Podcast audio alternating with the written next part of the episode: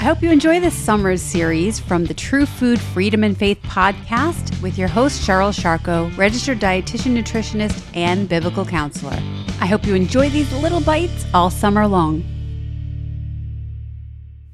Welcome to the Summer Short Series, where we just have little tidbits to chew on each week. And this week, I want to say this to you. Guess what? No matter what the world is telling you right now, your weight is not your value.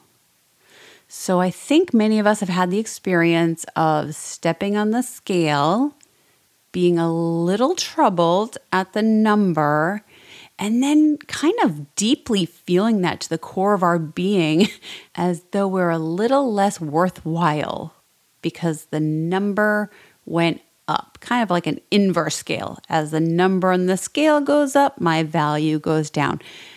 I know we don't really all the way through think that, but it is kind of the experience that a lot of us have had.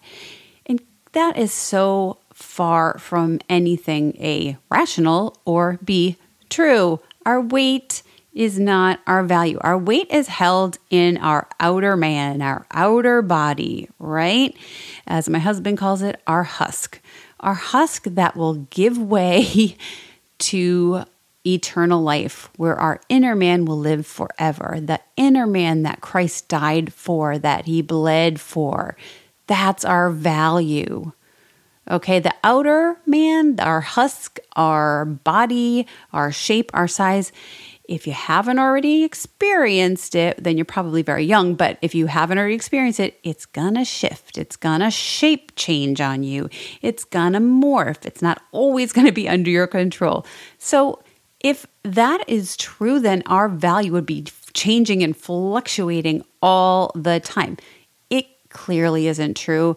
You didn't really need me to say that, but I wanted you to hear somebody say those words to you anyway. Your weight is not your value. Amen. See you next week.